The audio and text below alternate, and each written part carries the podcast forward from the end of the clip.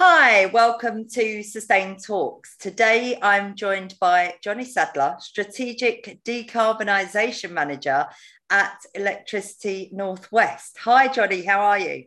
Hi, Sam. Really good. Good to be with you. Yeah, good to have you here. I'm looking forward to this conversation. I think uh, there's going to be a lot for people to learn.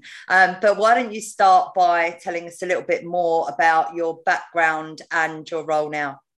Yeah, sure. So I've been with Electricity North West for seven months now.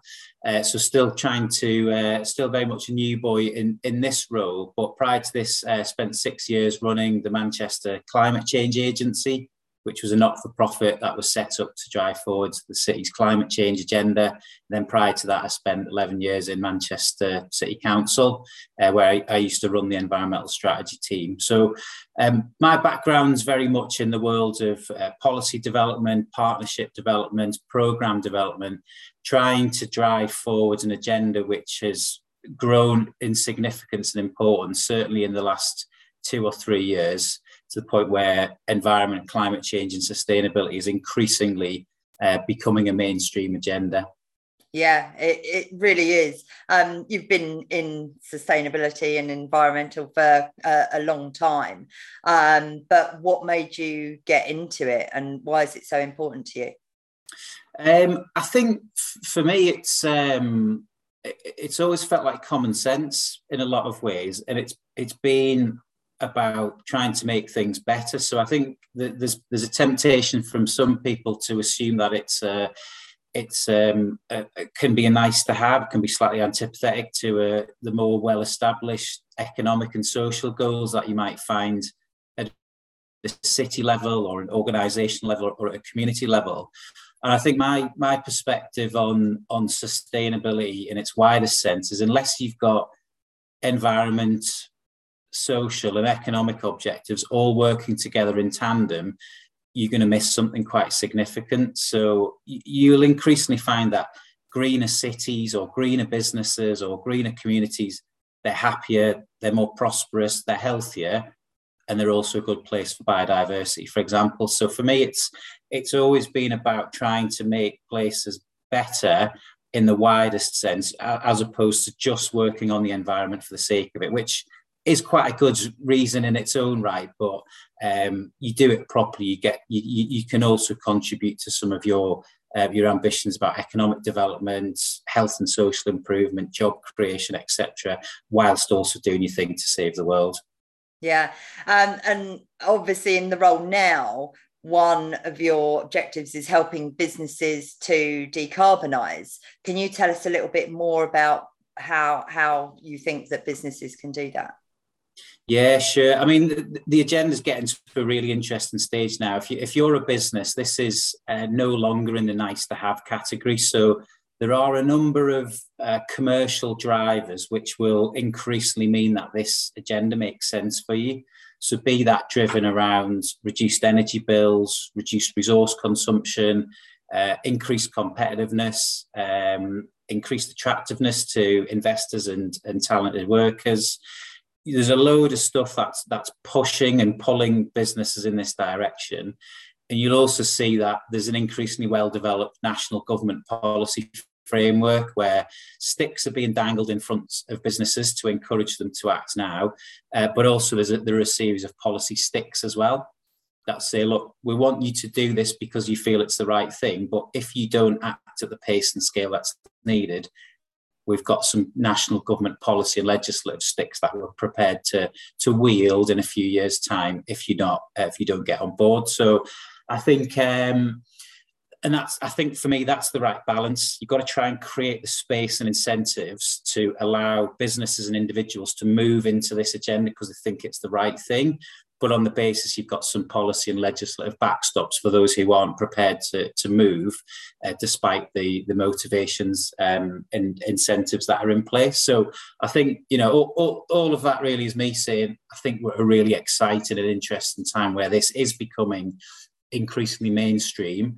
Um, you asked me about what we what we think businesses can do on um, sustainability and, and, and, net zero in particular we've been on our own journey as an organisation for the last three years to try to unpick. Okay, um, every business is ultimately going to have to go on this journey. What does it look like for us as an organisation that's got a load of buildings and staff and vehicles and supply chains? Um, and there's three things that we've pulled out. It's about 15 things we've done over the last three years, but there's three I'll probably focus on today. Uh, first one, energy efficiency. So LED lighting's a really good example. Um, we've got a project that's going to see us get a payback um, over about five-year periods through a 360k project to replace LEDs in eight of our buildings. Five-year payback, really good um, really attractive to the finance director. Yeah. Um, and we talk to businesses who get paybacks as low as 12 and 24 months, certainly those who are running longer operational periods. So energy efficiency and particularly LED lighting is an absolute no-brainer that businesses yeah. can get on with right now. Um, solar PV, again, we've got a project um, to get some solar uh, panels on some more of our buildings. A um, couple of depots at the moment and we're going to see a payback period of around about 10 years on that project. And it's not that long ago, actually, that payback period for solar PV was more like 20 years. So you're seeing the, the costs of PV panels come down almost every month at the moment. And you, as you see energy prices continue to rise, those payback periods are going to continue to tumble. Certainly, if you're delivering a big program across a number of sites or across some larger buildings, and you've got the economies of scale, I, I, I don't think we're very far away from single figure paybacks on solar PV. Uh, and the third, the third action that we see increasingly businesses and individuals are already taking is the shift to electric vehicles. Yeah. So you won't be able to buy a petrol or diesel vehicle after 20 uh, car or van after 2030 so if not right this moment now's to buy one now's the time to start thinking about it and planning your future cycles of uh, vehicle replacement because um, at some point in the next few years you will be making the shift to an EV so um, start to start to do that planning now and we've already started to do that ourselves. Um, yeah, there's there's a lot to unpick there, but one of the things that you mentioned was um, your own organisation's journey to net zero. What um, what is the timescale on that, and also what what are your views? Because there's a lot of mixed views on net zero, on the word net zero, um, and the wording net, net zero.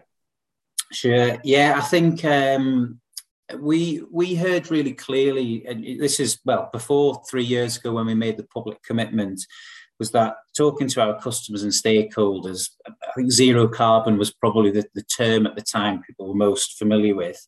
They recognised that we had a level of expertise around the energy industry in particular, obviously because of what we do as a distribution network operator, but we also had a level of expertise and understanding around the technologies that were involved. And that's what led people to call uh, to, to, call for us to, to start to play a much more proactive role in helping businesses and individuals get on their own journey to, to zero carbon as it was at the time.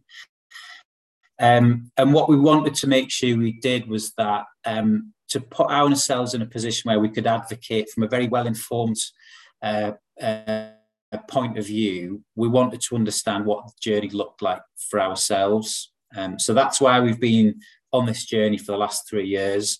And it's how we've arrived at, you know, those 15 actions we've delivered and the three that we we're really confident the vast majority of businesses can deliver. So, um, you know, we're slightly ahead of the curve. Um, but what we've tried to do is we've tried to do things that are relevant to any type of business, irrespective yeah. of the sector that they're in, um, irrespective of their size, large, medium, or, or, or small, to try and distill out for people okay, in an agenda which can re- feel really huge at times, let's draw out a handful of really quite practical actions that businesses can get on with now. Worry a little bit less about what you'll need to do in five, six, ten years' time. Um, we can start to tee that up now, but there's there are a handful, two or three really practical actions that we can all be getting on with today. Yeah, I, I think and there's a, there's some great tips there um, for any business to be able to do it. Um, but what is, what's your role in this as an electricity distributor, uh, helping those companies? Yeah.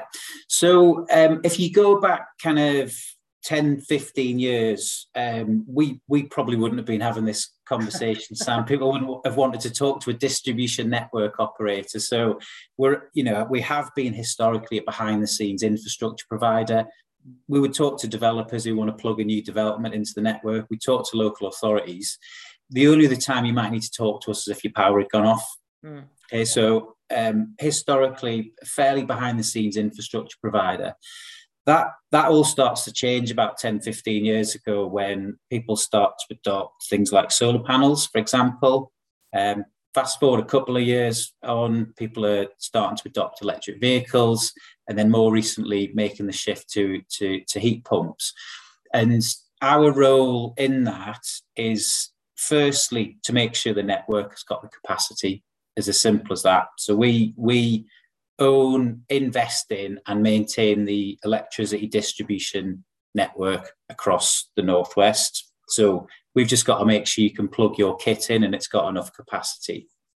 Um, so that's that's the first thing that we and the other five DNOs across across Great Britain have got to do is very much focused on the capacity and the reliability of the network, non-negotiable. That's what you've got to do if you want to get your, your license to operate from Ofgem.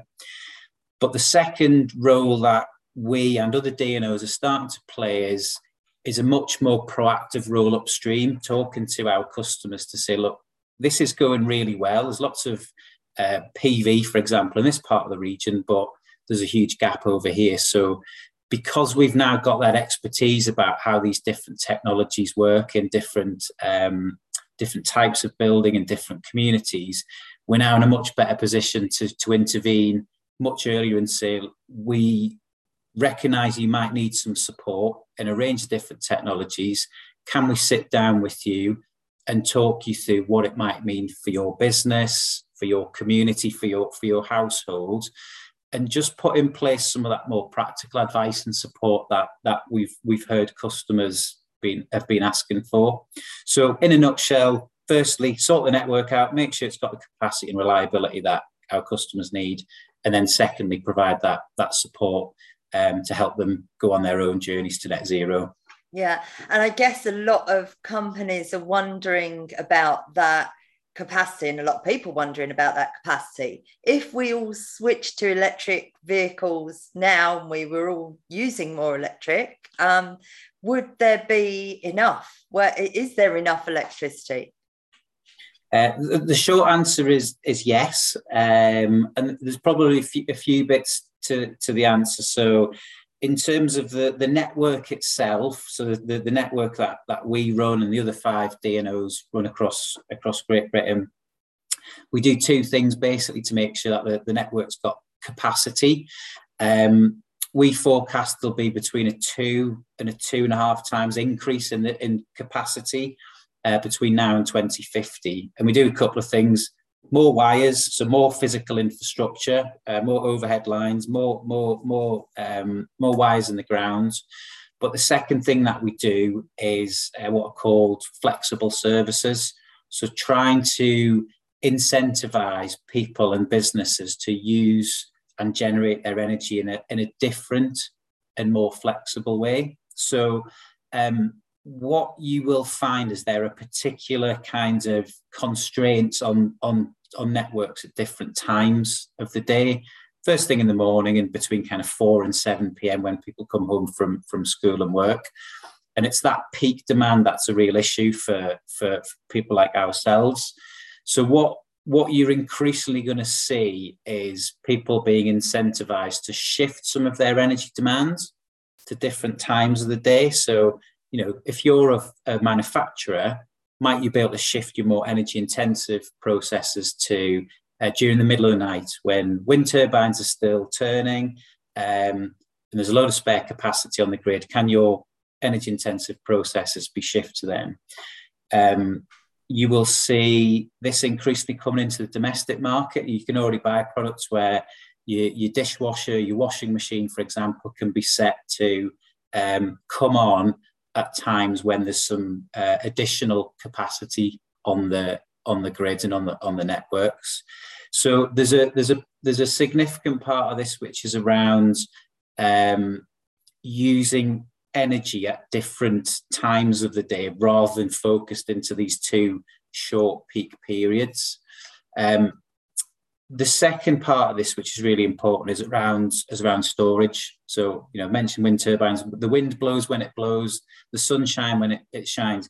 That doesn't necessarily correlate with when um, the demand for energy is. So, alongside changing uh, patterns of energy use, um, more capacity for storing energy whenever it happens to be generated is going to be really important.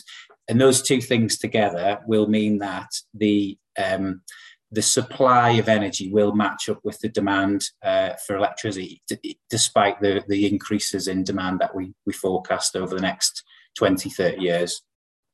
And part of that is, I guess, uh, and there's been a lot of change over the last few years with people working from home and, um, you know, using their electricity at home rather than in the buildings that they work with. But one of the things that sometimes gets a bit of negative press, but is smart meters. Is that good for people? Is that going to help them to change the times that they use their energy or even reduce their bills? Yeah, I mean, it's it's fundamentally important, really, to understand how much energy you're using and when, in which times of the day you're using. So, um, monitoring and managing and management systems is is certainly one of the one of the recommendations that we make when we start to dig into that energy efficiency side of things in a little bit more detail that I talked about earlier. So whether whether you're a business or a domestic customer, understanding your energy use is is is absolutely critical because yeah. then you're in a much better position to try and reduce it. Um, but going back to what I was just talking about, when you understand what you're using and when you're using, you're in then in a much better position to, to shift that usage to different times of the day. So whether you're a big manufacturing business with energy intensive processes or you're a domestic customer switching your washing machine on, doing that at different times of the day will mean that you will pay different amounts for your electricity. So if you were with somebody like Octopus Energy, for example, you'd pay less to uh, draw electricity down during the middle of the night than you would during those peak periods. And it's roughly a third of the price. Wow. So that applies for domestic customers, and those tariffs are available today. Um, and it also applies to business customers. So we will contract with businesses who can commit to using energy at different times of the day or even generating additional energy um, during some of those peak periods. So there are uh, already financial incentives and products out there that encourage people who understand what their energy usage is to um, to, to shift it to different to different patterns, and they'll be rewarded financially for doing so. I think that's so important because you know, well, we're seeing what's going up on with the price of energy. My bill's just gone up myself, but you know, I think people are going to be trying to find ways to reduce their energy. Um, I recently uh, saw my uh, local landlord, he posted how much more it was going to cost him a year. Um, so, those kind of tips are really going to help businesses. Um, what do you see happening over the next year? Do you think we're going to start seeing some changes? Yeah, and well, I think I think we've already started to see some. So if I if I reflect a little bit back on some of the work I've done over the last 10, 15, 20 years, I think it's probably fair to say that this agenda's been um, it's been optional. So any any action that you've seen up until relatively recently has been largely voluntary, and that's whether you're a business, a city, an individual, etc. I think what you now see, uh, and really underpinned by what happened in, in Glasgow, actually, at, at COP26 and the, the, Glasgow Climate Pact and, and the Paris Agreement before it, is, is a really clear message that what comes next, as of now, is no longer voluntary. So the science is dictating what we need to do as a society and as individuals and as businesses. And Therefore, this next period is really got to be characterized by action. Action, action, action are the words that you'll hear people like me talking about uh, repeatedly. So that's not to say that planning and strategizing and target setting and resetting of targets and all that stuff won't need to take place in some shape or form, but where we've got to get people focused on right now is this next period up until forever, really, is focused on getting to net zero. Yeah. And staying at net zero. So that you know that's not new. We've been on that trajectory for a little while, but there's a there's a huge increase in the pace and scale of activity that's needed. I'll, I'll give you a couple of numbers just because I've got, I've got them yeah, in front of me. You look at the numbers of electric vehicles on the roads in somewhere like Greater Manchester, we need a tenfold increase in the number wow. of vehicles between now and three years' time. So by the start of 2025, there needs to be 10 times more electric vehicles on Greater Manchester's roads. You fast forward. I asked you, is the infrastructure there and are they are they available? Um, the the EV the, the electric vehicle charging infrastructure is currently lagging yeah um the the the uptake so i haven't got these numbers in front of me but something like a 70% increase in the number of evs purchased last year versus the year before so 2021 wow. versus 2020 but there's only been roughly a 30% increase in the number of ev chargers. Yeah. So that, that's a that's a national picture. And then within that you'll find regional disparities. So you'll you'll find more ev chargers per head of population in places like london yeah. for example than you will in places like the northwest so as well as the uk as a wide um, the the rate of ev charging infrastructure lagging behind there are some parts of the UK that are being left even further behind. So mm. there's uh, that will be one of the most significant barriers to the uptake of electric vehicles. Yeah, and the other number. Sorry, I interrupted you. No, uh, so um, uh, so tenfold increase between now and the start of 2025, and then a forty-fold increase between now and the start of 2028. So that's on on electric vehicles. Got different versions of that for different technologies, but it's for me that's quite it's a helpful illustration of how um, having been ticking along at a fairly modest pace for a few years um, that pace and scale needs to increase as of right now. Yeah, and I think over the years we'll start to see so much more innovation around solutions for charging your vehicle. Uh, I, you know, every single day I see new companies coming out um, working in this area. So, um, I always like to finish on this question. Uh, you've been in this area for a long time, so I'm sure you've come across some amazing people. But at the moment, who in or before, who inspires you? Who do you follow? Any great books that you're reading? Where do you get your information from? Sure. Uh, I tend not to to read a huge amount of, of books on the subject matter, not least because it, it, it moves so so quickly.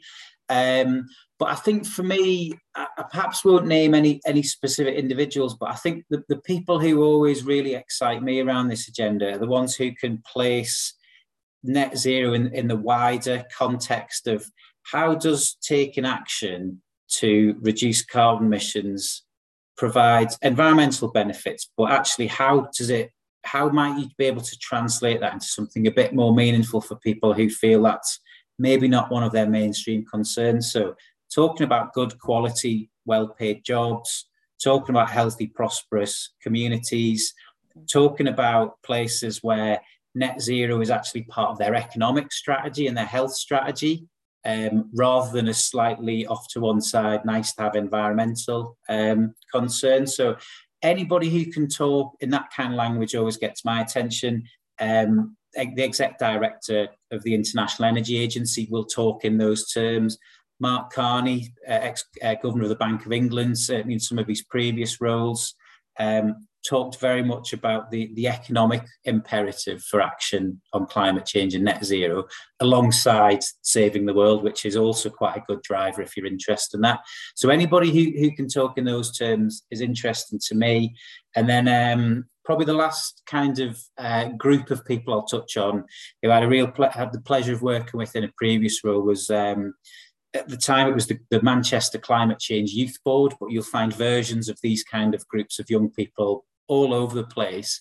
Young people who come to this agenda um, with a real passion and enthusiasm for bringing about change. So um, as well as some of the really good campaigning work that goes on, if you like, outside of places like town halls and outside of headquarters, which is really important in, in terms of building some pressure for change. I'm always really impressed by those young people who get themselves inside town halls and inside boardrooms and say, look, we'd like to sit alongside you as senior decision makers and provide some constructive challenge to the current status quo, but also put some solutions on the table. So, you know, I mentioned the, the Manchester Climate Change Youth Board as an example, but you'll find those other versions of those really quite incredibly inspiring people. And if you're not already engaged with or challenging yourself or being challenged by the views of young people in and around you, I'd very much encourage any business to do that because they'll bring a huge amount of energy and passion and um, and fantastic ideas to what you're already doing. Yeah, I absolutely agree with you. And thank you so much. This has been really inspiring and really insightful as well. And I think uh, a lot of really easy, quick tips for businesses uh, on their journey to net zero. Thank you for your time, Jonny. Really good to speak to you. Thanks for joining me on today's Sustain Talks. Thank you.